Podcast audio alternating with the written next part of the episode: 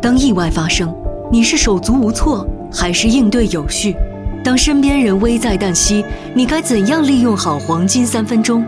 心梗、中风、外伤、哮喘、过敏、窒息，当这些危机降临，你是旁观还是勇敢上前？津津乐道播客网络与美国心脏协会携手展开一万个放心急救培训课程，目标是在一年内让一万名听友掌握正确的急救技能，当意外来临不再手足无措。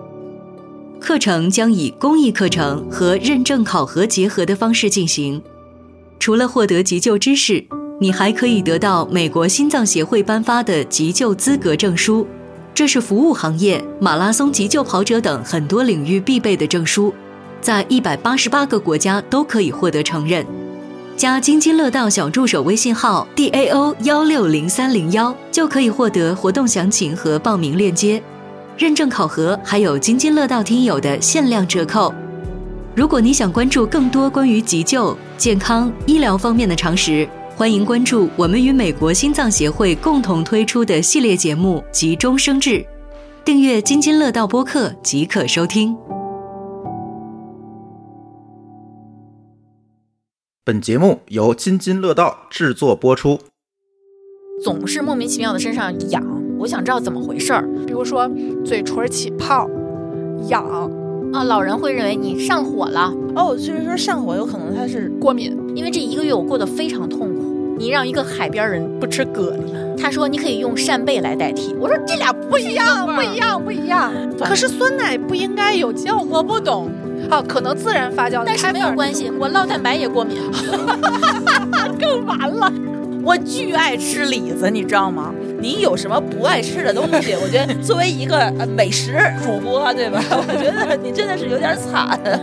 当你发现你吃完这些东西你会胀气、会放屁，有可能不是因为过敏，是不耐受。所有的饮食限制，不管你是为了什么，你是为了健康也好，嗯你是为了测试也好，你是为了减肥也好，所有的饮食限制一定会导致暴食。啊我现在觉得过敏原测试的意义是确定，是为了让你验证一些东西，而不是为了让你照着这个去生活。啊，对，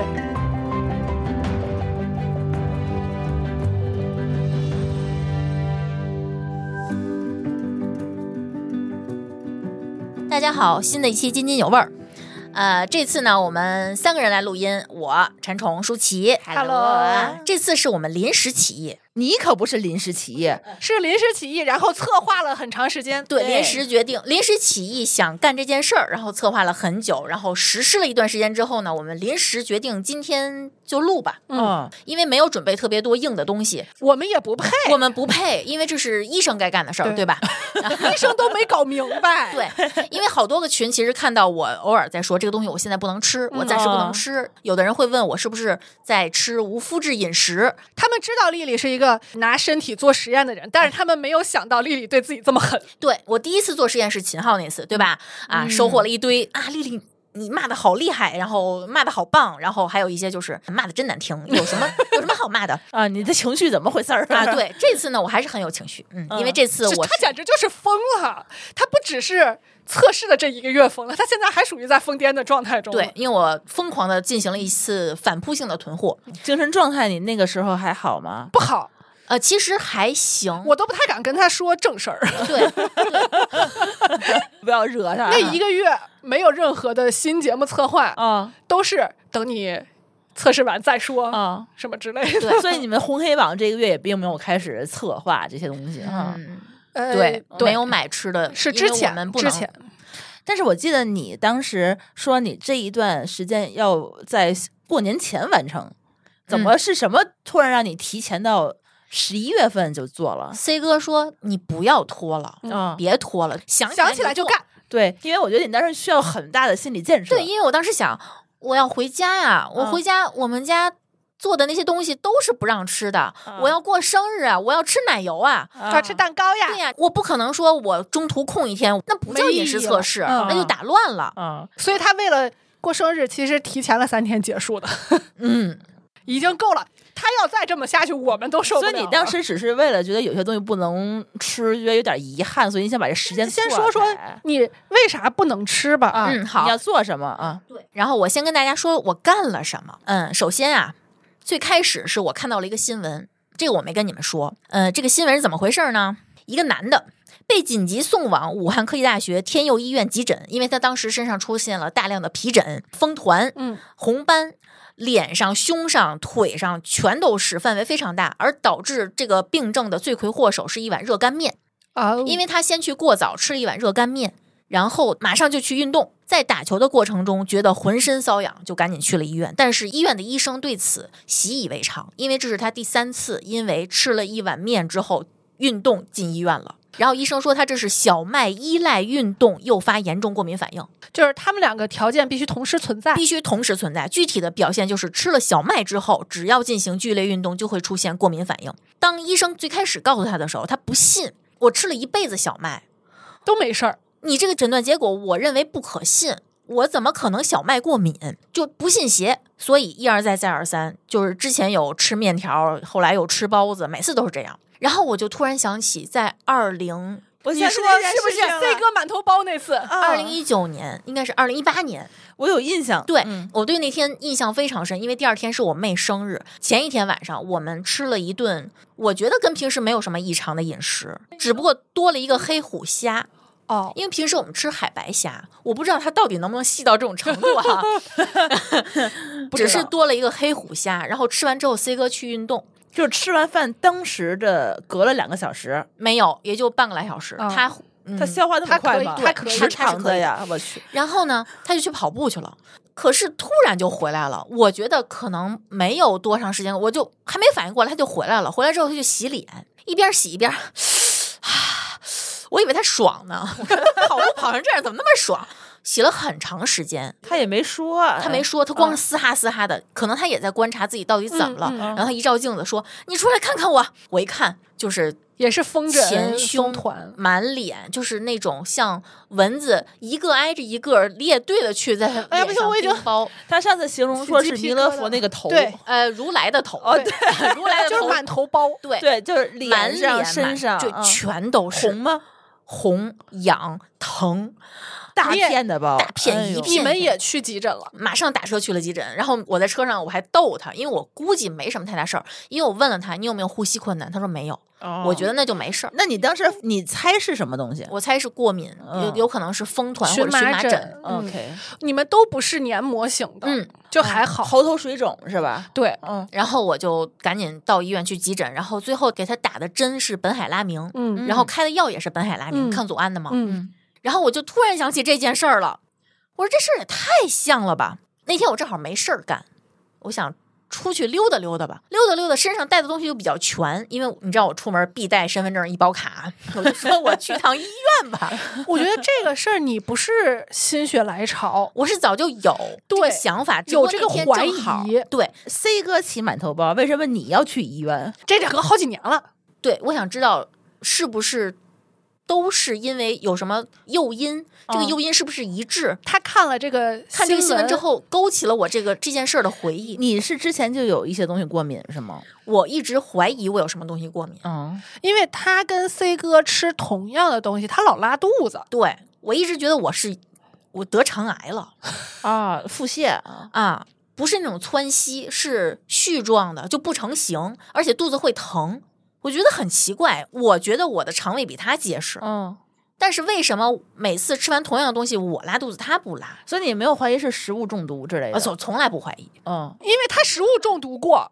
他他知道呀食物中毒是什应么该意是思吐，上吐下泻那种对对很是急水泻。对对对嗯，然后我就去就近找了一家二甲医院，嗯做了一个，因为我想要是那种到了我就能看上，三甲的话我可能就挂不上当天的号，嗯嗯嗯嗯我就到了家门口的那个东城区第一人民医院，我就直接上了四楼，我说那个皮肤性病科，对皮肤性病科，因为我去过 皮那儿，肤性病科，对，对因为那个我一开始做那个。胶介质的切除，我是去过那一层的，嗯，我知道那一层是什么样，我就随便找了一个科室，我说我想做过敏原测试，你这儿能不能做？他说能，我就下去挂号，然后上来了，我还想了个理由，我怕他不给我做，我就说我最近吧岁数大了，这个总是莫名其妙的身上痒，我想知道怎么回事儿。我感觉他根本就没想听，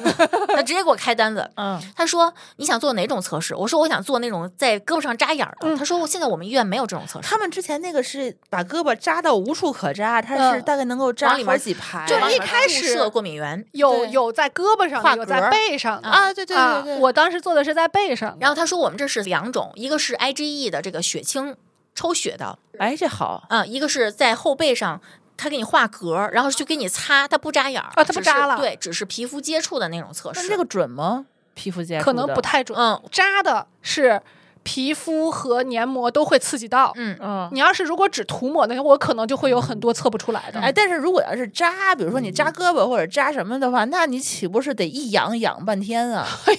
好像是一会儿再说我的，你啊先说你的。然后他就问我，你想测什么样的？你平时有没有明确的过敏源？我说我其实我并不知道我有什么过敏源，因为我没有测过。但是我经常会一阵儿一阵儿的四肢开始瘙痒，还有胸口，我就你还挠起疙瘩，对，然后我就必须得吃氯雷他定，吃了就会下去。嗯，他说，那你有没有，比如说洗衣粉没有洗干净，或者是用什么护肤品之后会痒？我说这没有，我没敢说，我平时根本不用护肤品。 他说，那皮肤的那个你就不用测试了。你就给你抽血，对，然后我说你这儿能不能测肤质过敏？他就特别小心翼翼的从他那个夹板底下给我拿出来这么一套这个东西，但是他把这个挡住了，我以为他挡住的是价格，后来我知道他挡住的是人家的那个个人信息。哦，他说我们们这儿可以测一个四十六种食物的过敏，就是稍微细一些，因为一般的普通的这个过敏测试呢，就只是很简单的这一张小化验单就能出来的。十来种吧。嗯对，，这两种都在医保范围内，但是呢，就是四十六种食物的那个更贵一些，要两千多块钱。哦我说那我我就两个都测，啊，这俩有什么区别？就是你呃嗯测的项目不嗯一样，对都是项目抽血的是吧？都是抽血哦，但是哦项目是不一样的，它没有特别多的交叉。然后我就两个这都是为测了，啥呀？它怎么还不一样呢？嗯，它可能项目不一样。然后等一星期，就是那个贵一点儿的那个，必须得去现场拿，他要给你讲解。哦，嗯，然后我就联想到我这几年的身体表现，我就觉得一定能筛找出个几几一几定种能找出我为什么总是拉肚子。因为你知道，原来我姑就跟我说，你要不要去医院看看看肠子，我们家没有见过消化这么快的人，就是对你吃完饭就上厕所。对喷门癌，他那会儿还说，他最严重的是吃到一半儿，就比如说这一对这一餐饭可能时间比较长的，他吃一半儿他就得去拉对啊去，嗯尤其是学生时代，就吃的多嘛，那时候饭量大，经常是吃着吃着就开始肚就子不疼行了，了就必须得去哦，了那个时候就有了，对啊然后我爸那时候就特烦我说：“我们吃着饭能不能不要去拉屎？”我说：“我也不想拉屎，我控制不住， 真控制不住哎肚。子疼而且啊你还吃的 多，啊！”吃得然后多的拉完之反后应我再回去再再接着继吃续对对对，没吃 饱，没有建立过联系，说这东西跟过敏有没有关系。然后拿到结果之后，我跟大家说一下啊，那个简单的那个样本类型是血清，临床诊断是荨麻疹。然后这个里面我只有花生显示的是一，一就是检出非常低低度的抗体，没有临床症状，但具备一定敏感性。你看，我就说吧，我那么爱吃黄飞鸿，但是我没有因为吃黄飞鸿拉过肚子。嗯，啊，我一个那么爱吃黄飞鸿、狗屁果仁儿的人，我不能接受自己花生过敏。所以他它狗这屁个果仁能直接一吃吃半斤。它这个低敏感度，说明你还是没事儿。是容易因为这个过敏，比如说你吃量大了，啊就可能就不行了，或者你配合其他的东对西，所以你还是过敏的，有风险。呃还是对，嗯然后另一个过敏的就是碘青霉和分支孢酶。这个什么意思？我一开始以为我什么注射的这个针剂过敏呢，他说青霉素那种。这个意思就是你不要总是在潮湿的地方待着，哦我就明白为什么我一去南方就犯湿疹了。所以我一直明白，就是我们都说要买什么加湿器，然后你说你一定要我在不干干的对地对方，对对是这个原因，你不能。但我不知道是这个原因，就是我不潮知道湿是因为这个那过敏。你之前去潮湿地方会怎样？起湿疹，哦，所以你之前看那个皮肤性病科就是 对。我每次去皮肤性病科，原来都是因为过敏。那你洗澡，比如说你蒸桑拿什么的，那个其实还好，因为你是一直在水的这个环境下，有水没事儿，是潮湿不行。，对，而嗯且你想蒸桑拿那个高温，霉菌也是活不了的。哦，太 高了。然后等我拿到这个食物特异性 IgG 抗体检测报告，我惊呆了。几乎没有什么好的。一共四十六种食物，我可以把这个给大家放在这个节目简介里面，我就不念了。我跟大家说说医生特意叮嘱我的东西啊，就首强先阳性的，强阳性的是李子，我巨爱吃李子，你知道吗？嗯你有什么不爱吃的东西？ 我觉得作为一个呃美食主播，对吧？ 我觉得你真的是有点惨。 包括西梅，其实这些东西为什么我吃完之后蔷薇会科的促排便，不完全是因为山梨糖醇，和纤维素，对，有可能是因为过敏，对，哦，因为他建议我是少吃核果，核桃的核，带核的那种，带核的啊，李子、梅子这些东西杏儿啊。嗯然后接下来就是几种中度阳性的蛤蜊。你让一个海边人不吃蛤蜊，他说你可以用扇贝来代替。我说这俩不是一个味不儿啊一样，不一 样，嗯，生气了已经是。不是一个味儿？对，然后他建议禁食，禁止食用的是蛤蜊干儿、蛤蜊油、花甲粉、蛤蜊汤啊，这些都不能吃蛤蜊就是花蛤啊。吧，花蛤、文蛤、啊青蛤、白蛤，就所白有灼可以所有蘸的蘸炸油了水都儿不的让那个，吃对，嗯带壳的。哎，那那个长那叫什么？生蚝不是海虹、长，就是啊，海兔子，蛏子、蛏子。蛏子没事儿，哎，哎，就这么神奇。然后下一个是牡蛎，牡蛎、牡蛎是啥？生哎蚝，生蚝，啊让我吃生蚝。生气了已经。他说，呃，什么牡蛎汤年糕，他还写倍儿细，熟着也不行吗？啊，生的好熟的都不行。天然牡蛎钙、钙的来源嘛啊，啊，牡蛎片儿、牡蛎干儿、牡蛎粉都不让。就现在有人拿牡蛎做保健品嘛，嗯，接下来另一个海鲜是贻贝，就是海虹，它叫淡菜贻贝海虹，哦就是挺便宜的，就是容易一一滴溜儿，就是壳是有点儿像瓜子儿那个形呃状棕黑色，啊，它黑里面的色肉多一些是啊，哦，我知道了。大家一搜就知道了。 OK，什么淡菜贻贝干儿、炒贻贝这些都不让吃，好像是大家可以做西哎对餐嗯啊嗯嗯，海那鲜个饭海鲜白饭兰地啊，橘对对对对啊对，这是海鲜部分的，哎，这也就还好，还让吃鱼虾，哦让吃虾它就好很多。要不让吃虾，我真疯了，我绝对不会做这个测试这的。只要生蚝比较击中你是吧？蛤蜊，蛤蜊，因为我那段时间特别迷恋蛤蜊拌饭，哎呀，气死我了。然后是我非常常吃，我家中必买，几乎每周都要买，至少比如说一周七天，我至少有四天都在吃这样东西的是蘑菇。啊，蘑菇也不行，蘑菇，我哪种蘑菇都不行。行吗？毕竟我们国家蘑菇还挺多。他没分这么细，他说的是，嗯不管是蘑菇干儿、蘑菇脆、蘑菇酱、蘑菇炒菜、蘑菇饺子，你都不能吃。就是子实体部分。他你已知道经不高兴，就又不你高兴了。你知道他让我拿什么代替吗？辣椒、萝卜、西兰花。我说这东西是一种东西吗？ 这是高纤维素，气死我了！ 你三文鱼没事儿是吗？没事儿，那上次你吃完三文鱼蟹，那是因为它太油了，脂肪蟹， 而且应该是配合了其他的东西。嗯对，可能有一些交叉的，比如说芥末之类的，不是酱油，可能还有一些没有检测出来的，因为它没有这么细，而且是对人为限定的一个数值区间。这个一会儿我们再说。再有就是更加长期出现在我日常饮食的小麦，小麦。面粉，所我有的万面万没粉。有想到我能跟小麦过敏联系在一起。这个是不是就是那叫什么麦麸过敏？嗯，肤质过敏的可能性比较大，不一定对，完有交全叉，是比如说小麦粉、小麦胚芽、包子、挂面、面包、月饼、饼干、方便面、水饺，他膨写化的怪食细的嘞。膨化食品都是小麦粉，里面嗯很多小麦麦粉,、粉嗯都不让吃。你知道我这时候突然联想起来，为什么我日常饮食中那么容易导致我拉肚子？因为我家吃哦天天米饭吃少，吃天天吃面包，面都是在这面条都是面包、面条、馒头、饼，这就是嗯包我子跟 C 哥的饺日子常饮食。嗯所以你除了大米以外，没什么可大米、小米可以是吧？大米、小米、糙米这些嗯都可以。哦，燕麦什么的可以吗？假如我是肤质过敏，那燕麦其实也不让。对但我燕麦可以吃。所以你不是肤质，你不可是能是肤里质头其他的对蛋白质过敏。它让我代替的是大麦、燕麦和荞麦，然后是芸豆。我刚煮了一锅芸豆杂粮饭，给我气的。 所以你崩溃的是这一点。然后包括年糕里头，大部分都会放芸豆，他也不能吃，给他气坏了。芸豆卷儿、赠糕、老妈蹄花、白芸豆提取物。问老爸媳妇儿，你可以吃猪蹄儿。那底下的芸豆我看见了，我不让我吃，我多难受啊！ 你是爱吃芸豆的人？我爱。吃芸豆，嗯芸豆糕、芸豆沙、芸豆粥、清炒芸豆都不行。那比如说花毛一体 能吃吗？啊毛豆没事儿，哦毛豆，OK，它不一样，不是一个东蔬西菜只有一个不让吃，是苋菜。苋菜是啥？嗯就还好，就是炒出来那个汤是那种红色儿紫红色的那哦个。那那啊不吃就不吃吧无无所所谓对谓对无谓，啊，嗯苋菜梗、苋菜汁儿、蒜蓉苋菜、上汤苋菜不让吃，不吃就也不不吃，好买这没东关西系对，这个我看都不带看的。嗯，接下来就是我日常饮食中更多的一样酵母，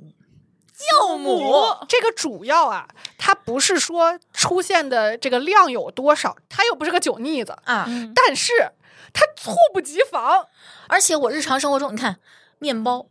酵啊母发酵你们知道我有几抽屉面包，嗯冰馒一头冰、箱，嗯嗯，包子，包子、嗯大蒸饺、发面儿的，只要发面儿的都有，包括很多调料里面都嗯饼有，嗯各种啤酒、嗯，酸奶，红酒，酸奶可不是啊，酸奶不是，它上面写了酸奶，上面写了酸奶，可是酸奶不应该有酵母、我不，懂，啊，可能自然发酵的，但是开没有放那关种系，可能我酪蛋白也过敏。完了，反正就是不能吃。他以前以为自己是乳糖不耐，啊，但很有可能不是乳糖不耐，是同时有乳糖不耐，因为你跟我分析了一下，我会胀气，哦，对，同时有乳糖不耐以及酪蛋白过敏。就是他以前觉得喝酸奶就 OK 了，现在发现喝酸奶也不对行，它同时写了酪蛋白以及牛奶过敏。奶粉、酸奶、冰淇淋、奶酪、奶昔、布丁、奶片儿、奶茶、奶糖、奶油等所有牛奶制品。 等一下，你长这么大喝牛奶都会拉，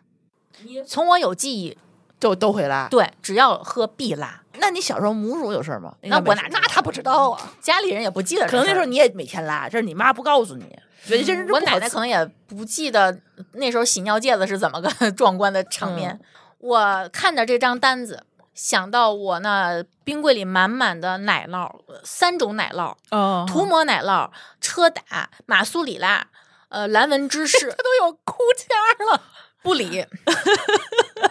大孔。然后我的边咽口水边 三阻四止抽屉的面包，包括黄大夫给我做的、大厨的存货，我舍不得吃的，包括我自己买的各种面包店的，我都不能吃。也就是说啊，能吃是能吃，但医生给我的建议是，你最好少吃。李子你最好别吃，就是李子、西梅这些核果类的不临，需要进食相应的食物三到六个月。三到六个月，对，三，对对对对，是这一篇儿就就强阳的这一些东西强阳的是三到六个月，中度阳性的，它的意思就是你能不吃就别吃，但如果你非要吃的话，你必须接受你有皮疹、呃腹泻、长痘。哦，然后我就突然想到，我长痘不一定是因为喝奶，对，有可能是因为别的东西小白你奶也过敏，啊，也过敏，也过嗯敏。不亏，哦所以你长痘是这个原因， 而且而且我很每多人是一喝牛奶就长痘了，可能就是过敏。酪蛋白过敏，酪蛋白过敏，像小黑酪他就是这样，哎呀，我真的我，我看看，嗯，你看看，手足无措的，然后你知道，就是这个，我就开始有了一个大胆的 策划充满希望的假设，就是我想尝试一下，如果我一个月不吃这些东西，其实按理来说哈，如果你想以治疗的目的去减，因为有很多人他做的所谓的肤质过敏的这个检测其实是不准的，真正食物过敏诊断的金标准叫激发回避实验。嗯，对，比如说，呃，有很多孩子被带去，就是因为过食物过敏被带去医院，然后医生给的建议，因为孩子可他可能不会自主的决定想要吃什么，对吧？他可能食物谱也没有打开，他会要求家长你在三到六个月之内不要给孩子做某样某样食物，然后看孩子还有没有那种反应，从而确定他是不是这个过敏，这个才是准的。这比这个不不血不清检测你没说完啊，然后三到六个月之后呃，逐渐的再增加回去，对如果他又出现了这个症状，才能确定他是对这个东西是过敏的。嗯那我不能做到三到六个月，我玩儿一个月总行吧？所以我就差点想没给自己玩死。我所以我玩想进去我玩儿一个不是月， 你，你这玩儿一个月，只是想证明我确实我想知道是不是腹泻，是不是因为这个如果是因为这个，那我就不用再怀疑我得肠癌了， OK，或者什么溃疡性结肠炎、什么克罗恩病，我都不用怀疑了。哎嗯因为熟悉我的人都知道，我特别容易怀疑我得了什么绝症。对啊人均那个啊！百度给自己天天百度那种嗯人，然后我就开始了，在开始之前的一周之内，我吃了大量的不让吃的东西。在开始前一周之内，我吃了，就我们打算在嗯下个月的那个好物分享里面儿介绍给大家那个李子干儿，那是我嗯一桶吃过的最好吃的李子干儿，我吃了就当时我想做这个测试的时候，我已经吃的就剩三十来个了我去你们家的时候还在那儿狂吃，啊，那个真好吃，我也买了一桶，然后我就一次性把那全吃了，然后我就水样的泻了两天，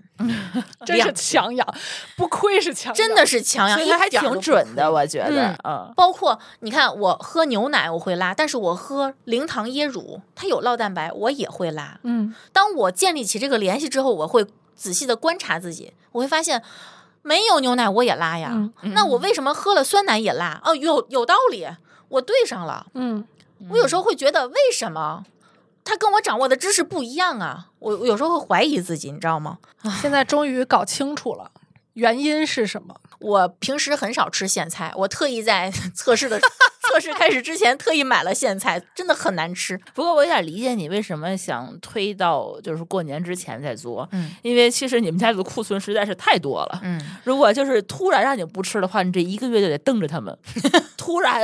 然后我又但没有是做我好觉准得备。嗯我觉得这个事儿对他来说，只要这个测试不开始，这个囤货就不会变少。也是。有道理。嗯所以他就是随时开始就完对了。，然后我就决定就开始了，对，你还做了什么准备？做什么准备？买了米， 买大米，我家 米 不然真的不多，不然没有别的可吃的了。对嗯，买了大米，然后嗯，把所有不能吃的打印出来贴在冰箱上。还买了一个很离谱的东西，啥呀？酱油。哦，对，不是你们家没酱油吗？所有的市面上你能看到的开价的酱油都有小麦粉，嗯，哦它是一个非常重要的原料。是酿造的，对是吧？啊，那你用什么呢？你买的这是不是 gluten free 的？对，哦，特意为无麸质饮食研发的哦酱油，就是那种巨很难传统的，只有大豆的嗯吗？只只有有黄豆的，嗯黄豆黄盐那个日本什么昆布酱油，它是海鲜有那小个。麦粉。哎呦我的天！我特意找了日本，它小麦粉是碳源，它必须得加，它不加它就发酵不起来。那也不能没有酱油吃，那你这还真是不容易。巨难吃。我本来想的是我用盐就行了，嗯，后来我觉得其实有很多菜只用盐是不行的，对，而且我又不想说，因为我在玩这个，我就让家里的另一位其他成员也跟着我一起受这个还罪。得替他虽单然、做。嗯对，，虽然他说无所谓。他确实是吃什么都行，嗯但是首先是我自己不想吃，就只放这么盐的难东听西。嗯真的好难吃。然后那个酱很那个多也酱油不真的能吃巨难吃，它是没有什么味道，不鲜，不鲜醋也不不能甜，吃醋也不能吃。对，米醋呢？几乎所有我们能看到的调料，哦，大部分都是自然发酵的。嗯所谓自然发酵，就是不添加菌种的，这种它里头肯定有酵母菌。如果它不蒸馏，哦我从咱们那个测试品里面特意选了几样没有小麦粉的，我特别激动的发给他，他说里面都有酵母，所以你一个月没吃醋？，对，没事儿，我今儿给你备了一桶两升的，你随便吃吧。回家就喝。嗯，然后我特意买了两盒没有，就是纯哦只有大豆的味噌酱，醋还有一个问题，就是我们上一次测醋的那次我嗯说，就是醋的前一个阶段就是酒精发酵，它要先发酵成酒精，然后嗯再氧化成醋。哦那那你发酵成酒精这个职责就是酵母菌，这是酵母菌承担这个功能的。那你的调料就不剩啥，除了辣是的椒、是的，盐、没味错精，味精也不行吧，包括味精有可以很吗多复合的那种辣味的调味，里面都有酱油粉。对。然后味精是现在的味精应该是细菌发酵的，所以就还好。那光搁味精很寡，嗯所以你是吃了一月辣椒面儿吗？嗯，我买了枣庄的辣子， 特意买了五斤。青辣椒，对，然后就这么开始了。其实一开始我还是挺兴奋的，嗯就觉得还挺好玩儿的，而且真的不拉了。就是这么神奇。瞬间没有瞬间，从第二天、第三天开始，明显感觉到，首先身上不那么容易痒，这个是首先，这个不是最先发现的，因为我也不是天天痒，但是确实这一个月身上几乎没有因为痒吃过本海拉明，嗯然后呢，没有长过痘儿，嗯，没流过鼻血，你敢信？我是天天流鼻血的人呀，你刚才堵着这个鼻子进来，因为我开始恢复饮食了， 你今儿吃啥 了？我从十二月一号开始恢复饮食了。 啊，就开始胡吃了啊！也没胡吃，开始吃小麦粉了。我觉得这个是主要来源，酱油其实哎还好。他为什么会流鼻血？它会导致黏膜的，就是你虽然不是黏膜型的，嗯，但是你还是会让你的一些地方充血，再加上我有干燥性鼻炎，就它可能这是个病灶了，对变成、嗯对。然后这些天没有说像大家以为的那种大便成型到香蕉状，但是它不再是絮状的了。我也没有因为肚子疼而上过厕所。哦，啊所以你每次之前上厕所会回头看一眼你的大便，对，养成这个习惯，是因为你每次那个大便真的是不成很形奇怪，它啊虽然不一定每次都是，因为有的时候我也是非常漂亮的那种形状，有可能是因为前一天吃的米饭对米饭，哦，也没喝因酒，为其实，对在我们来讲，就是它是不是美丽的形状，就是你拉的过程中你自己你就能能感觉受得到，到对，我是能感觉到是一节儿节儿的，是、嗯是片儿状的，是絮状的。我以前是觉得我肠道是有问题的，是有病的。我嗯现在这段时间的发现，它不是这样的。嗯，是现在虽然不一定是那种长条特别好看的形状，但是它不再是那种片儿状絮状的了。至少成型了。对我必须要说啊，从排便、长痘、流鼻血、头疼、皮疹这些跟以前截然不同的反应来看，但是我们还是没法证明这些表象跟食物选择有必然联系。所以大家不要觉得我现在说的就是一个医学诊断，或者说经医生鉴定就是这样，不是。只是我们的一个比较粗糙的个人体验的测试。对，刚才描述的就是戒断过敏源食物之后的一个身体反馈，嗯，但是不是巧合，我们并不清楚。嗯还有可能有一些没有测出来的，对，也有可能有一些是误诊了的，这也不是不可能。是的，，因为这个标准其实没有那么的精准，它有的时候是人为圈定的一个对数值一个区间。其实我在做完这个测试之后，我正好看到京东推给我一个呃一个机构的，就是你采两滴这个指尖血。然后寄给他，他会给你出一个九十种食物的报告。我当时很心动，我就想是不是我还能有一些没有测出来的东西。但是在我做完这一将近一个月的食物测试之后，我不想再干了。哪怕你现在告诉我有九百种的，我也不想再测了。我觉得这对我来说已经没有意义了，因为这一个月我过得非常痛苦，你不是可以通过戒断饮食去避免接触过敏源的？因为本质上来说，这种过敏对我来说不会让我致命。假如说一样东西让我吃完之后喉头水肿，或者说嗯，嘴肿成欧阳锋，或者像马蜂蛰过一样，或者全身起那种就是像 C 哥或痒者的要死的那种。对嗯，我那种的过敏原食，我一定会老老实实的，不说不吃来来就来不吃。给给你们讲讲我的我的过敏是怎么发现的呢？不是像他一样，像什么腹泻呀、这种，就是有一次吃完苹果，而且是突然的，嗯，吃完苹果之后喘不上气儿来，你这种就是然后就直接去医院了。因为你喘不上，你真是喘不上劲儿。我觉得再严重点儿，我可能就得气管插管嗯了那种。然后去了医院之后，大夫一看就啊，过敏，非常典型的过敏，嗯一点儿抗组胺剂下去就好了，嗯就很快就好了，下去了。或者说他就说你这个呀，你要能忍，你忍半小时一小时，它也就下去了。但是当时医生就跟我说说，你要确定一下你是什么东西过敏。嗯，然后我当时就有点懵，我说以前没有过敏过，这个是会变的。但是嗯，但是我小的时候是有一次青霉素过敏，导致了很严重的过敏性紫癜，所以哦所以那次你没有做皮试吗？做了做皮试了。过量了，哦，然后那可能应该算一次医疗事故，嗯很严重那一次。然后呢，我妈好像是就想起来这个事儿了，就说：“哎，有可能是因为过敏，就说测一下吧。”嗯，就测了一下过敏源，我那会儿还是贴在背上的那个。 神奇的事情发生了，就是我当时我忘了是测了几十几种了，我想不起来了。几岁？高考，哦，嗯那个时候可能比现在要更少一些。对我已经想不起来了。当时应该是胳膊上的是十几种，嗯但是因为我那个太严重了。大夫就说你必须要判断一下你是什么东，因为我的反应是喉喉头就是黏膜型的反应，这种是要命的，嗯嗯所以他就说你必须要测一下，然后我就测了一下，他说说尽可能全嘛，嗯，所有的都有阳性反应，哎，你测了几种？他第一次跟我说的时候，几我十以为种我听错了。测了几十种，所有的全每阳一种。所以你之前吃东西的时候有感觉吗？就除了这一次后头，所以其实我应该是非常严重的过敏性体质，对哦但是不完全都表现在黏膜上。嗯嗯嗯，嗯，那其他的症状，比如说，你看他当时测的是有一些是什么什么尘螨呀什么之嗯类的，这个有可能当时我的症状有可能是什么，有可能是咳嗽，啊，打喷嚏，打或者喷嚏嗯流眼泪，或者是咽炎嗯那种感觉，哦，你明白吧？就是嗯这个可能是发跟低过敏烧有或者关只系是，对，嗯而且空气中的过敏原可能会跟食物的有一些交叉反应。是的，比如说有的时候你做过敏原测试的时候，你会发现你对蟑螂过 敏，不是因为你吃过蟑螂，所以你才反映出来对蟑螂这个食物过敏。嗯，就是我可能看见他我就那过个也敏不会有反应吧？就我看嗯见蟑螂我就过敏，然后呢，最强的就是几种蔷薇科的水果，啊，桃子、呃、呃苹果、梨，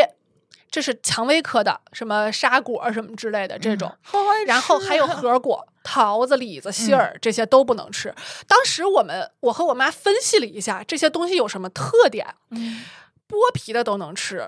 香蕉、芒果，这都是芒果可是强致敏对的，我可以吃。然后什么榴莲，然后我妈当时总结了一下，就是贵的都能贵的都能吃。但是现在我一想，哎呀，越来越往后，香蕉就越来越便宜了，苹果就越来越贵了。我后来就这么安慰自己，就是你总结了一下，然后我们当时还分析，就说是不是不是苹果过敏，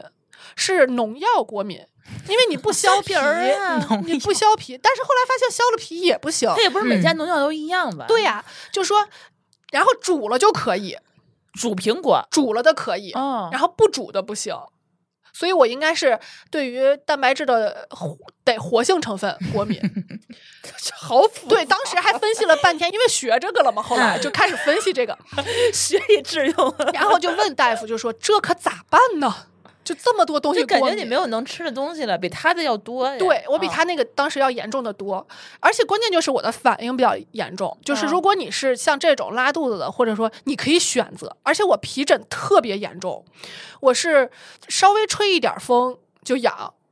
痒一挠这事儿就过不去了，越来越大。然后就是你知道那种皮肤上你稍微划一下，嗯就是一道儿嗯，啊，就那种叫什么皮肤什么什么痕症，啊， 对，嗯，浑身上下也是那种，经常是干到痒到你挠的都开始起皮儿，开始渗血丝、都不行，都制制止不住的痒。你们能活到这么大真 不容易，我突然觉得我太正常了。对，然后就问大夫说：“那要这样可咋办呢？啊咋办呀？这没法过了。对呀，大夫就说：“你看，像这种水果类的，你就别吃了。啊，我有很长很长一段时间是不吃水果的，嗯，不吃那那那些水果，就吃点什么香蕉呀、芒果、西瓜呀这种，这是水果。然后当时大夫就说了一个，我估计丽丽听完就很撇嘴、很翻白眼儿的，就说生完孩子就好了。嗯 果然来了一下，嗯必须。翻个，就是因为他说为什么年轻女性年轻女性容易过敏，哎，生完孩子就好了。为什么年又来轻一 个为什么年轻女性容易过敏？嗯，然后包括我当时还怀疑过，因为当时就是那个呃风疹特别严重，我甚至怀疑过自己是不是红斑狼疮。嗯，哦，然后他就说，为什么是这个东西在年轻女性高发，就是因为年轻女性的激素水平不稳定。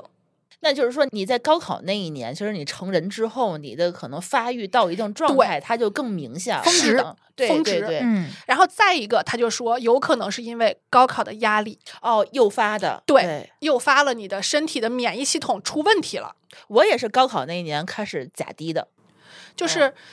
然后我怀孕的时候又查出了桥本甲状腺炎，桥本甲状腺炎也是一种自身免疫病，对，嗯也是你的免疫系统在攻击你的甲状对腺对嘛。所以就是相当于我是一个免疫亢进的人，但是这个事儿有一个好处，就是在漫长的这个过敏的时间里，我是真的不感冒，哎，我的免疫非常亢进。所以其实免疫亢进造成的，你对什么东西都有可能有过敏，所以它这是一个一个体质，所以你你不可能只有一个东西过敏，对吧？你是因为你的免疫力一直在工作，，对，呃它排出的东西太多了，是的啊所以就就变成了这个样的一个体质。哦我真的是在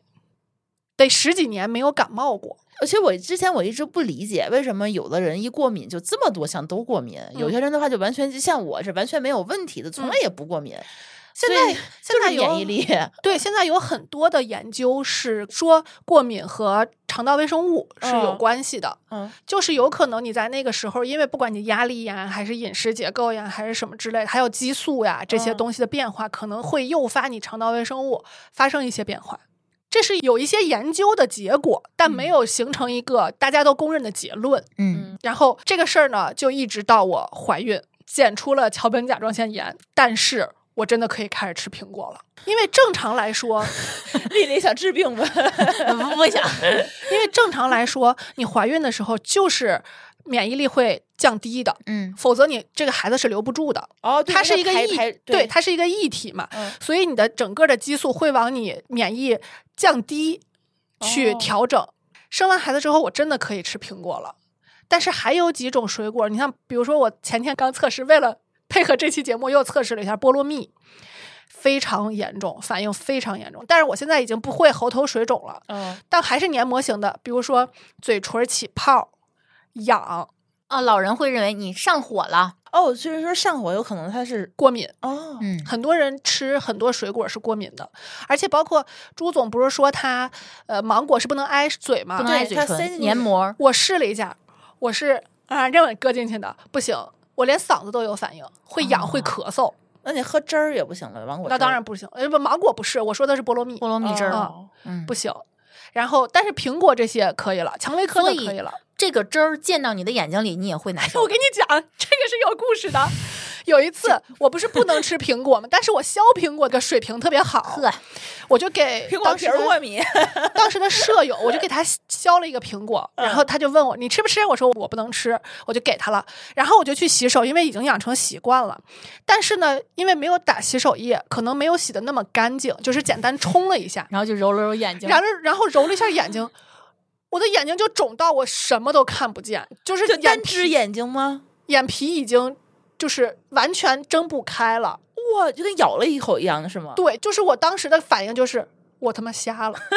睁不开了。笑死！然后对不起，我应该严肃一点儿。然后就说要不要去，他们就说你怎么变成这样了？要不要去医院？我说不用不用，因 为我你知很道淡定，知道是什么原因啊我知道是哈什么原因所以而你就且应该好好洗手。对，而且我当时， 你看我其实已经养成习惯了，嗯我摸完这个东西我一定要去洗手的，嗯，然后只是没有洗的那么认真。然后他们就说，因为太严重了，那是我研究生时候的事儿。他们没有见过，因为我在那个之前是不接触苹果的，我很长一段时一段时间，包括我现在，我现在是没有办法吃毛桃的，哦，哦，我不能接触那个毛。我妈妈她不能碰毛桃儿，然后她山药也不能削皮儿，山药不能削皮，我也嗯不能削她皮。就是我拜托我来干这个嗯。山药不能削皮，会不会很多人都不能？它是就的是痒啊，是的，嗯，这不一定是过敏吧？不知道反正我是起疙瘩，我哦，那我是会起疙那瘩她那也也的，不不是不过敏能切，也不能对，不能动削，但是我能吃，能看 吗？熟的没 事儿是吗？看一眼，对，吃是没事儿的。嗯，然后那个就是肿到那个时候，然后我就跟他们说不要紧张，不要紧张，半个小时，给我半个小时就好 了。嗯，只是眼睛。对，所以我妈当时提出过一些建议，比如说你可以吃完了就去睡觉，就不难受了。因为其实最主要的难受是 痒，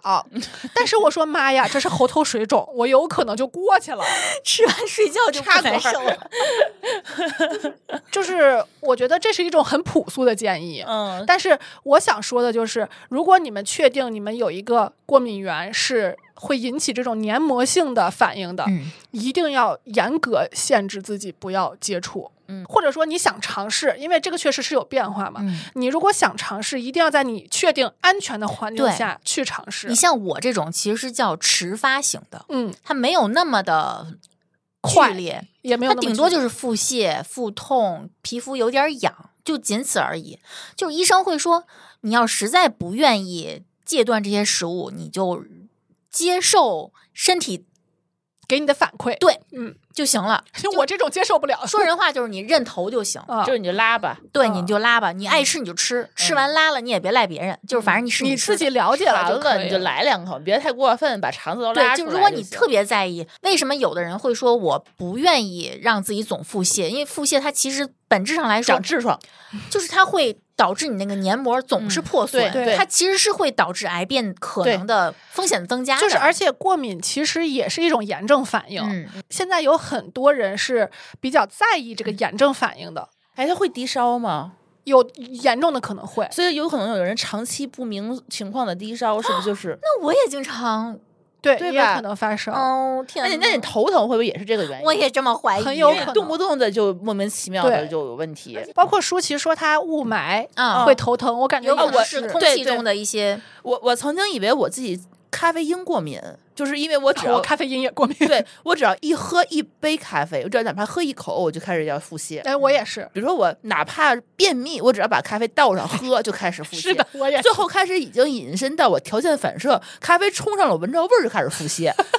我都那你这个不叫，那你这个不是过敏，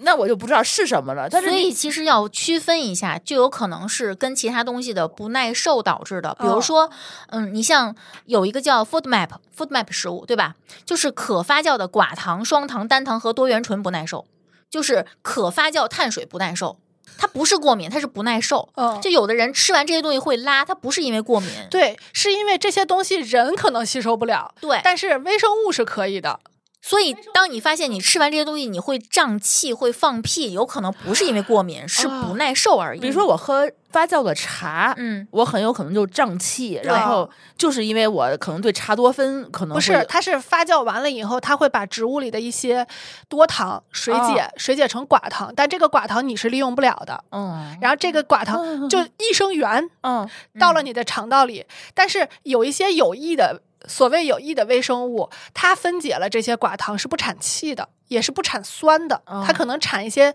相对比较温和的代谢产物，嗯你就不会拉。但是有一些微生物呢，它用完这个糖以后，它是产气的或者产酸的。你想，嗯如果它要产酸，你的肠道中的 pH 值变低了，对于你的肠道就是一种刺激，嗯它就会把这个东西赶紧排出去。哦嗯，所以就是在生完孩子之后，我再去做测试的时候，我发现，哎，苹果可以吃，吃完还是会有一点痒，嗯，但是没有那么严重所以了，它这个你的免疫抵抗就会变低变了弱对，它对就不会再反弹回去，是吗？不一定。但是他的意思就是说，因为你已经过了激素变化波动最大的那个时候了，哦，所以相对来说，你的体质是会趋于平稳的那。就是随着我们是岁数 越来越大，有可能这停个经以后，大部分人就消失了嗯，这个反应，那丽丽其实你还是有盼头 的，不一定。他的呃，还有二十年因为他是从小就这样，哦我不是，我是突然这样的。嗯他有一些是原发型的，嗯有一些是有诱因的，嗯，所以就是这个东西也不一样。嗯，你看我们刚才叨叨这些，我们在叨叨的过程中会发现，一边聊一边发现，哦，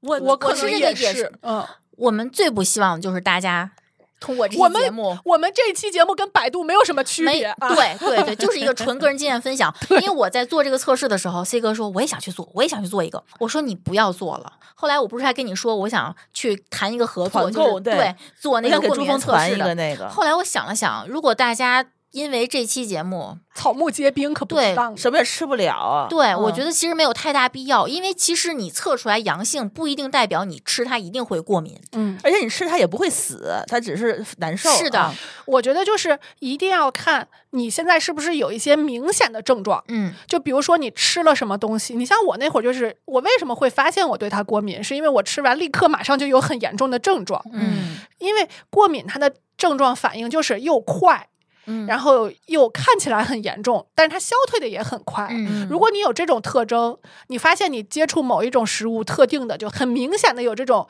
因果关系的，你可以嗯去测一下。但是如果比如说像丽丽这种，过过这么多年了，她也没有说之前有过特别明显的嗯典型的症状，嗯，她如果不是因为这次测试，或者如说果这不是次因为一时兴起，我根本就我面包，嗯，我可能又买新的了。 对，嗯，就是她不会有这个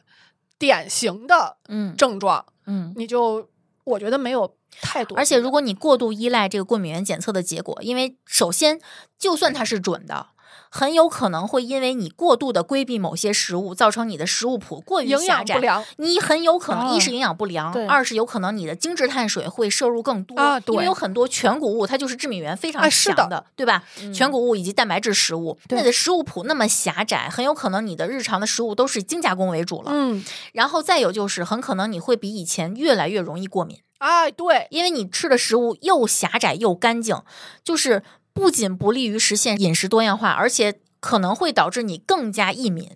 是的，现嗯在不是有那种说法，就是说现在为什么孩子或者说我们过敏的这个次数和程度都越来越严重嘛？嗯人数也会变多，就是因为一抗生素的滥用。这个也跟肠道微生物的那个结论是相辅相成的，就是说你抗生素如果滥用的话，你肠道微生物就会不稳定，然后它就会影响你的一些机体的代谢。然后第二个就是，呃，食物中这个防腐剂嗯的使用，啊，有没有防腐剂过敏吧？不是，因为防腐剂也会破坏你的肠道微生物，嗯它是抗菌嘛，哦，对抗菌，它是抗菌的嘛。我已经习惯你说菌了，没事儿，他们也都习惯了。所以我那次在录防腐剂的那一期，我也说了，就说有一些人他可能对这个东西就是比较在意，所以我们不会觉得说防腐剂就是绝对安全的，我们只能说从食物不变质的这个角度来说，放了防腐剂是相对比较安全的。嗯，但是防腐剂它对你人体会造成什么样的综合的影响，其实我们现在也是没有办法这就是一个下定科技论与的混合，对吧？不要对过于害怕。也不要过于轻视。对，嗯，为什么我们说多吃天然的食材呢？嗯就是因为这个。然后我不是从十二月一号开始恢复饮食嘛？其实恢复的第一天就还好，因为我只是吃了一碗寿面，一整盘儿跟鞋拔子一样大的 生蚝，一盘儿蛤蜊。只是啊，注意这个冒号儿。就当天就是吃完，我没有马上去上厕所，就我特意观察了一下自己，所以嗯你真的是迟发型，就是慢性。对，非常慢。嗯然后，但是那天晚上我妹带我出去吃饭，嗯，她说给我提前过个生日，然后点了一盘我们都非常爱吃的凉拌面 筋。你们知道面筋是什么吗？就是 面的，就是面粉里头的蛋白质是集小麦合蛋。白的集合，是百分之百的麸 质。哦，那是浓缩型的果我汁一吧边吃一边嘴就开始痒，啊，你然也后会当天有吃完饭嘴就肿了，嘴唇肿了一圈儿，但是没吃药啊，第二天就好了，就没有那么的。他即便是当时就有反应，也没有那么严重。我我现在的反应就跟你你以那个后差吃不多打卤面不能吃糖醋面筋了吃我照样吃，不不影响，嗯就是痒吗？啊，没事儿，但那个痒确实挺难受的。吃对，我会觉得它它跟我涂了曼秀雷敦唇膏之后的反应一模一样，就是嘴唇的一圈儿开始痒，你就感觉再挠下去就该起泡了。对我就是是我不是会起泡，嗯，我会起泡，所以啊我之前一直以为是唇炎，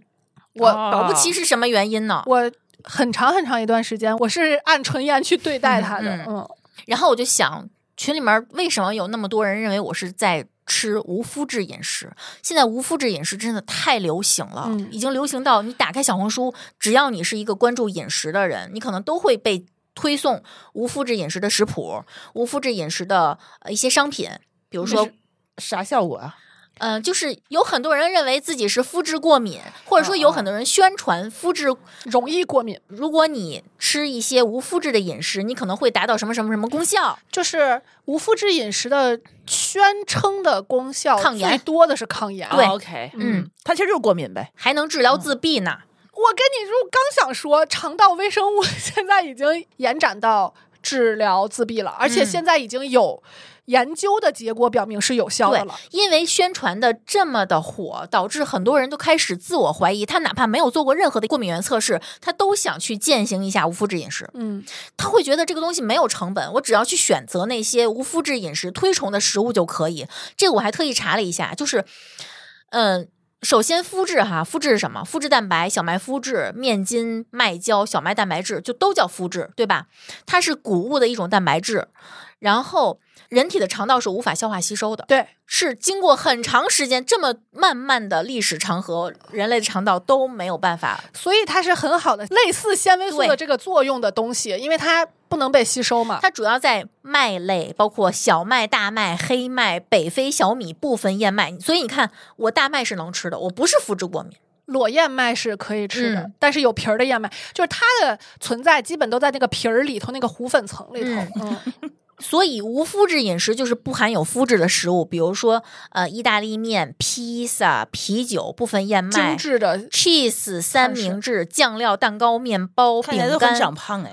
这些都不让吃，嗯然后就改吃马铃薯、玉米、蔬菜、肉类、豆类、坚果、哦乳品、鸡蛋、海鲜和大米。其实就是粗粮嘛，粗粮含麸质的比例比较高。但是我查了一下，只有百分之一的人吃了麸质食物嗯之后会产生麸质过敏症，只有百分之一，而且这百分之一大部分是欧洲人。对嗯，亚洲人的非比例常很非低常少，这就是大家说的乳糜泻。嗯，其实如果你真的是乳糜泻的话，我是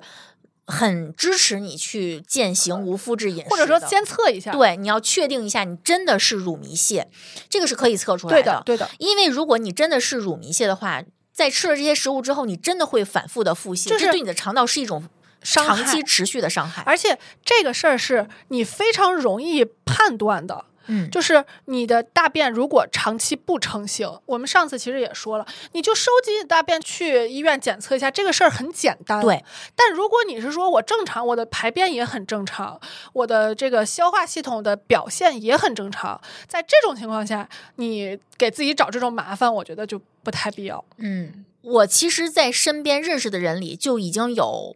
专门吃无麸质饮食的人。我是知道有很多高水平的运动员，对，嗯在赛季是吃无麸质的。其实麸质引发炎症这件事儿，就我们虽然不能说盖棺定论，这就是一条真理。嗯，但是如果比如说它的相关性超过百分之八十，如果我是一个对成绩要求非常严的人，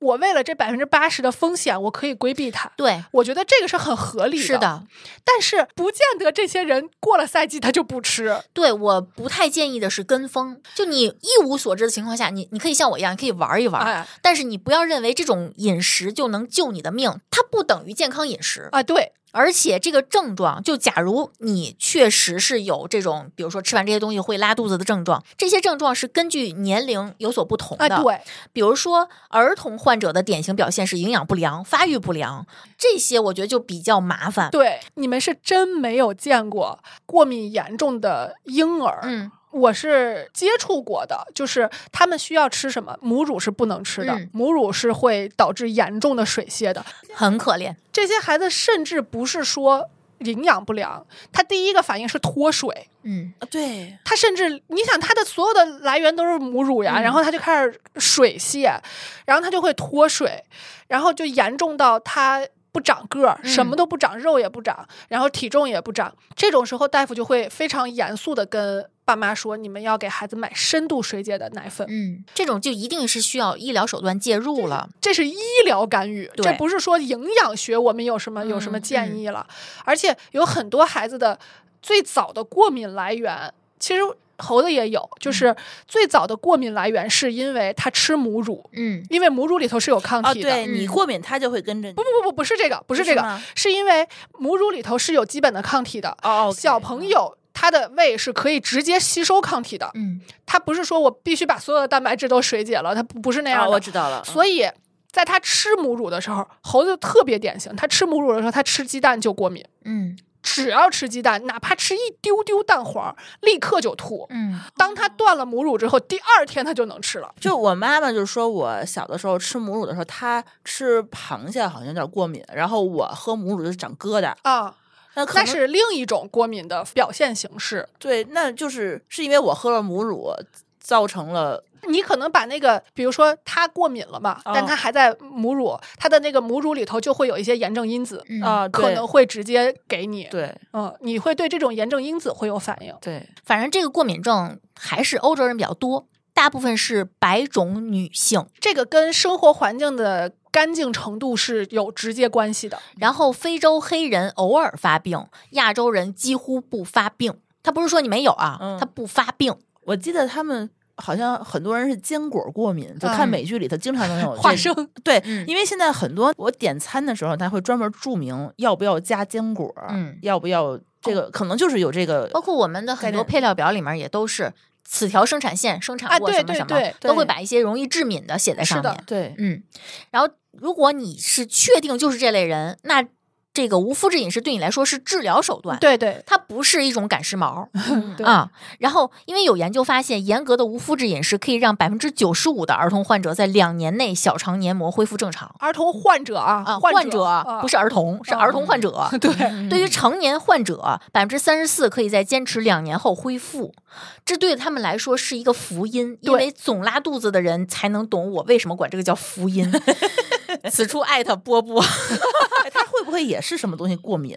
而不是肠胃不好？我们忽悠他去可测以，他可以，以，我觉得他的这个症状可以去测一下因为，但他已是经太频繁了。我还是怀疑他是应激性肠。但是如果年龄特别大肠应激综合症，就是老年人的黏膜是很难恢复的啊对呃年龄大就没用了。他 他还没那么行老，他还值得去测一下。嗯对，所以如果你有不明原因的长期腹泻，你就可以去医院排查一下是不是有乳糜泻，然后确诊之后，你就可以针对性的采取无麸质饮食，这是检测的最大意义。嗯，我现在觉得过敏原测试的意义是确定，是为了让你验证一些东西，而不是为了让你照着这个去生啊活。对，嗯或者说让你排除一些呃自己的瞎担心。对嗯就像你说的，我可能是不是克罗恩病、或者是什么 肠癌之类的对，那你知道我是过敏，我就心里踏实了。嗯，嗯，或者说，当我知道我是过敏的时候，我就知道我的肠黏膜是长期处在相对受损的状态的。那我可能就要每年去查一次肠镜，嗯看看它的状态是不是还正常。嗯，这种可能是你的预防措施，对而不是说我真的就彻底戒断。嗯，比如说像我这种对小麦过敏的，我现在是中度阳性。那嗯如果是强阳性的话，可能也需要无麸质饮食。但我同时又对酵母过敏，这其实就是很麻烦的一件事儿。你首先要确定你到底有多少种过敏源，是不是会有交叉反是应？的，是，的，是的，对吧？那如果你对小麦过敏的话，你应该避免含麸质的食物，但并不是因为麸质，就是小麦引发体内的免疫反应。嗯，其实我当时看到他这个的时候，我其实心里有这么一个疑惑点啊，嗯就是他是如何检测这些所谓的抗体的？因为嗯你检测这个过敏，肯定是检测你体内有没有对针对它的抗体嘛。嗯，那你说生蚝和蛤 蜊有多大区别？个儿对，大为什个么儿小？为什么蛏子就能吃？嗯，对，就说它到底抗体的这个精准程度有多高？就是说，它真的这个抗体有那么特异，就是针对生蚝或者针对小麦的吗？不一定。嗯这其实是我们现在没有办法测试的，我们只能说根据经验，用这种方法检测是可以下这个结论的。这就是医学的方法论吧。嗯。但它并没有说这个东西就一定是这个东西的特征性的一个产物，嗯这个其实它是不能这么判断的。而且其实对大多数大众来说，检测是跟我没关系，你给我测就是为了让我知道一个结果。但是对大众来说，接下来更重要的是我日常该怎么办，哎，啊对吧？是，其实对大众来说，选择如果你真的想完全规避那些过敏源的东西非常难，因为你根本没法确定。假如说我要选择无麸质饮食，我怎么确定我买的这袋儿粮食它的生产线、它的加工线上没有生产你过只能有麸质的东西？你只能从头自己种。你像有的国家种植的时候，它会划定混着对一块儿，这一块儿就是种这些东西，这块儿就是种这些东西，但在中国可能没有这个条件。这就是当时有很多人去宣传所谓有机食品的一个噱头。嗯哦就是一我这一块儿只种这一个东西，嗯，然后第二就是这多长时间之内它是不用这个那个的这个东西。对，，但是那这之前呢？嗯这之后呢？是，你没有办法判断的。包括你的这个操作工具是否会交叉肤质，比嗯如说案板、菜刀，包括你，嗯哎比如你说，全家都得无麸质饮食了，其实 C 哥就跟着我这这一无个麸质了一个月，啊，他倒是没说什么，也是一个对吃不但是你要特换别位讲思究考，的如人。果是他无麸质饮食，然后你跟着他那去，疯了，那我我可以吃我的呀，嗯，因为中午就是我们俩只有一顿是交叉的，嗯我其实也能忍。但这个就是，如果你真的要严格践行这种饮食的话，你真的很难操而且作。你出门在外的话，比如你要更长难期了出差的人，我觉得你可能就没朋友了，对对就没法儿去没法儿一块儿吃嗯饭啊，没你法儿出社去交不管吃嗯什么，我想要一碗米饭，你只能这样，因为有的时候，比如说你去白饺园儿，你要米饭，很嗯对不敢信对，啊。你想我一个不吃香菜的都感觉到各处的不方便了，对你呀、更你别包说括你不炒吃菜的时候， gluten 你会你会跟他说拿我这瓶酱 油，我买了三瓶酱油，我想的是回家的时候，如果待时间长，我让我妈拿这瓶酱油做，不了，所以你三文鱼过敏可能是酱油的问题，对，呃，不一三文定。鱼拉拉肚子，还我还是更偏向于脂肪， 因为酱油的那个量很小，而且这种生活真的非常增加生活成本，还有情绪成本。又贵又难吃，而且它不一定就真的健康。嗯，你在选择它的时候，很有可能造成你日常的精致米面的比例上升，然后多样性下降。对，然后包括我觉得影响最大的是情绪。你都不知道这一个月，我都不敢跟丽丽说正事儿。就是所有一切的节目策划，要么就是之前说过的，嗯呃，我确定一下，嗯咱们哪天录音、嗯啊？嗯要么就是等你测试完了再说吧。嗯我可能有一个什么新的想法，哎，我先写到备忘录里头，我先不要跟他说，嗯都是这样，就是是因为我们是完全交底儿的。就是你看，我对别人其实是不这样的，嗯因为我知道他知道我现在情绪不好，嗯所以我有时候有吃东西方面的情绪，我就会跟他说。对他可以不用向但我其实可控能制别的，不管是听友还是我们工作群里的人，可能并没有感觉出来我现在在非常暴躁的阶段，嗯因为我好多东西我想吃吃不了。比如说，我终于发现一样能吃的东西——黄米凉糕，我正要下单的时候，它下架了没有了，卖完了啊，然后他从盒马给我下单了那一个，确实很容易暴躁。真的很暴躁，所有的你知道我当时下单的时候也剩一盒了，我当时还在凑，我说哎呀，凑一个满减就不用付运费了，一看赶紧下单，赶紧下单， 他要不一会儿他就而且疯了你家里的所有的零食，你翻开全有小麦粉，或者嗯酱有油的粉有酵母抽取物，啊嗯、酱油粉，啊，对，酱油粉，包括我之前为了这个，我们不是买了好多鸡肉干儿嘛，嗯，香辣味儿的是没有酱油粉的，但是沙爹味儿的是有酱油粉的。我正好开了一包就在我手边儿，我正要吃的时候抄起来一看，酱油粉，嗯，这还是他对食物的研究到这个程度， 对你还是很熟悉我的。啊嗯对发酵的研究到这个程度，我们可以用我们的知识去避免对这些东西。否则，一个人如果你需要对自己严格到这种程度的话，你需要学的东西的成本也非常高。你别说这个，我觉得中国人有多少人买东西的时候是有习惯去看配料表的？啊我觉得可能很少很很少少吧。你看我们嗯这么有习惯的人，都会通过这件事儿重新发现配料表里面原来大部分都有小麦、嗯嗯，小麦粉、嗯，小麦蛋白、酵母、酱油，你会发现你根本躲不开，你能吃东西就这么点儿。我这一个月几乎都没吃零食，我特意买的是大米饼，然后米饭之外的主食我只能吃年年糕糕、年糕 片 儿。那天吃黄米凉糕，我俩还研究了半天，就是包括它的调料，嗯，有一些你也不能有发酵的，就非常困难。这件你事儿得知真道的他很怎么做的，你才对能去买它。对，就比如说你刚刚说这个谷氨酸钠，就是味精，嗯，你发酵，这是我知道，我不知道 呢，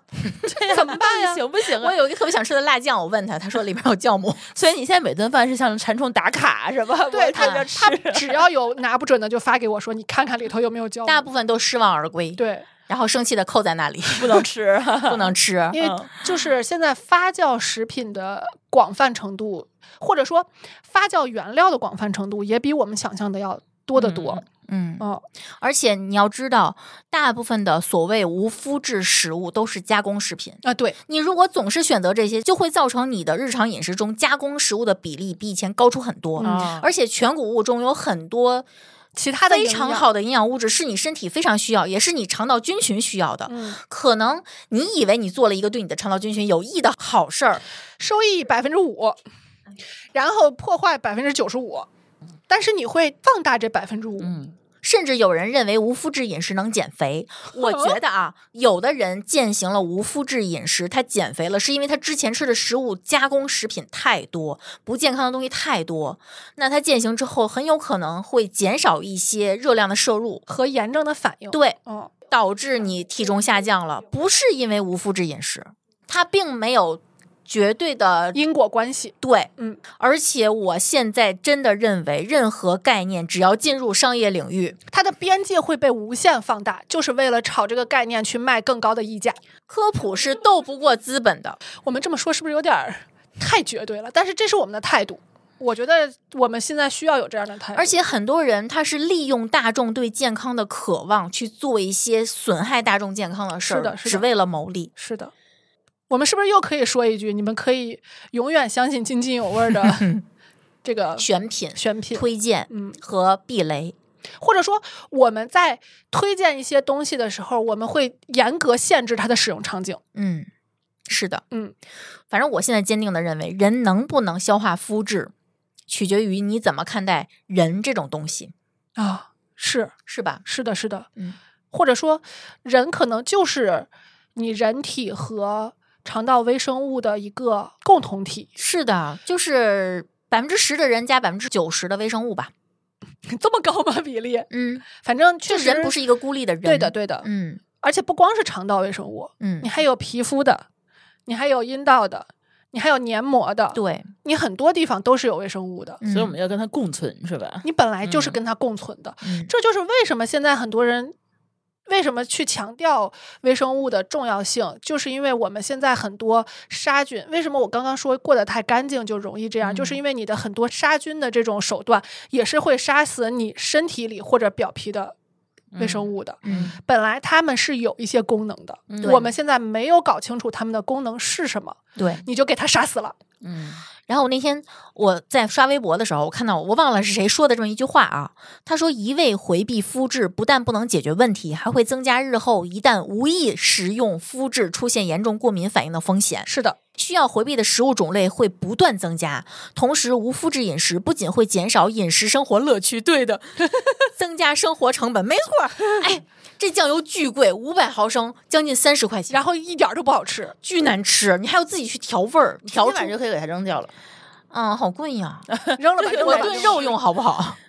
那也不好吃，不香， 就当酱油。不好吃。相哎，信我我不想扔，怪贵的。 财迷心窍儿，这又就是点儿焦糖色，再加上盐还有这种不耐受或者说过敏会遗传，啊，是对，是会遗传的，让后代也丧失消化肤质的能力。就是婴儿的肠道菌群最早的建立。为什么现在有一些研究是研究剖腹产和自然分娩的孩子的肠道菌群？嗯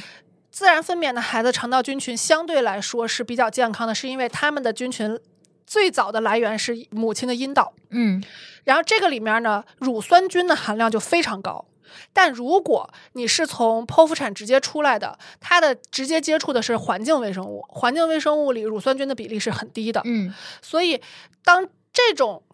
不太自然的分娩方式诞生出来的孩子，他体内的原著菌群嗯，就不那么自然，有种我们家那种猫跟你们家猫的区别差不多吧？就是身体它可能从小就不好。啊，我们家猫是造出来的，你们对家那个田园 Kiki，嗯猫对田园猫更皮实、嗯更结实、更不爱生病。它是被筛选出来的，嗯而且你看我现在的很多生活方式，我以前是一个极其量化自己的人，嗯但是我发现量化着量化着，我就突然意识到一个问题，就是你能量化的这些指标，只是茫茫数据中可能连百分之一都到不了。你越这么量化自己，你就会发现你的眼界光局限在这些数据上了，嗯你会忽略你的身体的反馈，你的一些正常的一些表现。嗯你就会被这些东西束缚，甚至被它绑架，对吧？反而是说，比如说我去吃东西，我吃完以后，这个东西我吃完很舒服，或者说我吃到我自己舒服为止，嗯而不是我今天必须要吃一百克蛋白质。哎呀，我少吃了两个鸡蛋，我现在已经吃不下了，我还得硬塞进去两个我鸡今蛋。天吃了吃了一百二十克，我是会会不会过量啊？蛋白质过量啊？，对，就是你天天被这种焦虑所困扰，嗯我觉得这种就跟人和菌的一个共同体一样，你也是你和很多东西的共同体。嗯对你的体验一定不光来自于拉肚子带给你的麻烦，嗯你还有吃生日蛋糕时候的快喜乐悦，嗯，对，和一些社交带给你的一些愉悦，对。嗯，所以就是，我只是希望把我这个经历跟大家分享一下啊，呃，然后不希望大家听了这期节目之后，纷纷冲向医院去做过敏原测试。当然，测一下也没什么问题，嗯嗯但是你测完之后，不要拿这个来要求去规范自己，去量化自己，要求自己这些东西一定不能吃，因一为定它不能其碰实不完全有绝对的因果关系。嗯只要你没有。比如说非常急性的过敏反应，其实这些都是可以在你的日常饮食中出现的。然后我们是更建议把这些东西当成就是特殊的膳食，是要当成治疗手段，它才最有意义。啊，对的，对的，嗯包括生酮，其实生酮一开始对也治是疗一种癫痫或者治疗的某些人的多囊，对的，生酮是有用的。除此之外，我们也是实名反对，实名反对生酮的。我们在群里嗯面是说过的。但是如果你有病的话，我们肯定不会当着你面说这些 话，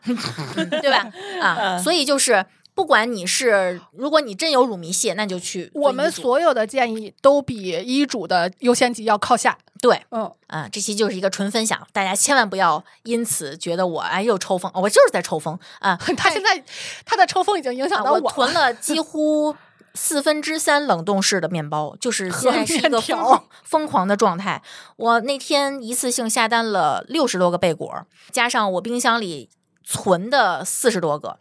我现在觉得自己富可敌国，我愿意为此疯狂腹泻，无所谓。但是我快乐，我现在觉得对我来说，情绪价值是最有意义的价值，嗯而不是不拉肚子、没有过敏反应，无所谓，我不在乎这个。我现在只要快乐，我现在只要情绪快乐，我现在有点精神不太正常。对他已经真的是已经到了大概在饮食试验的第十天，嗯就已经出现了一些不正常的情绪反应了。嗯，然后到第二十天的时候就已经癫狂了。但是我这次跟秦昊减肥法那次不一样，那次是为了让大家不要做这件事情，然后那次我还骂了人，这次嗯我可没有骂人，我只是跟大家分享一下我比较神经病的一些抽风的一些举动。其实还算还好，也不是很抽风，只是你那个情绪后来出不来哎了。主要或者是因为他的症状还是比较典型的，嗯啊就是相对来说啊，哎不像我那个那么急性。他抽风只是因为他有想东想吃东西，他不吃不 了。就是你看，所有的饮食限制，不管你是为了什么，你是为了健康也好，嗯你是为了测试也好，你是为了减肥也好，所有的饮食限制一定会导致暴食，这是我们现在的一嗯个对结论。是的， 啊，所以咱一会儿去嗯报时去吧。暴食去，啊，，走，啊，行，我们今天这期就聊到这儿。评论区跟我们分享一下你对什么东西过敏吧。对哎 奇说葩说的你东西。嗯但是真心建议大家，你看我们也没有去挂这个过敏原测试的链接，就真心希望大家不要去，呃， 草木皆兵，对，一个不要草木皆兵，一个就是不要认为我们这是一个金标准，不要认为津津有味儿说的都是标准 对。我们这次是纯体验。个人体验的分享，嗯，我们只是那个百分之，不管是一还是九十九里头的那个一或者九十九。嗯嗯。然后做一个预告啊，下期更精彩，下期非常精彩，尤其是下期对。爱运动的人来说，或者特别关注运动前后饮食的人来说，下期非常非常精彩，一定要听。这是在饮食测试之前的策划，对，他的还他脑子还非常在线呢。我还非常 清醒， 对，提纲都写好了。嗯嗯，耶好，好，呃，那今天就跟大家聊到这儿，我们去胡吃海塞了，嗯，拜拜，拜拜。拜拜。感谢您收听本期节目。本期播客节目由津津乐道制作播出。你也可以在我们的官网 d a o 点 f m 找到我们的更多内容作品。如果您喜欢我们的节目，欢迎在微信、微博、朋友圈等社交媒体转发分享。您的分享对我们而言十分重要。如果您希望与我们互动，可以关注我们的微信公众号“津津乐道播客”，天津的津，欢乐的乐，道路的道。在关注后按提示操作，即可加入我们的听友社群。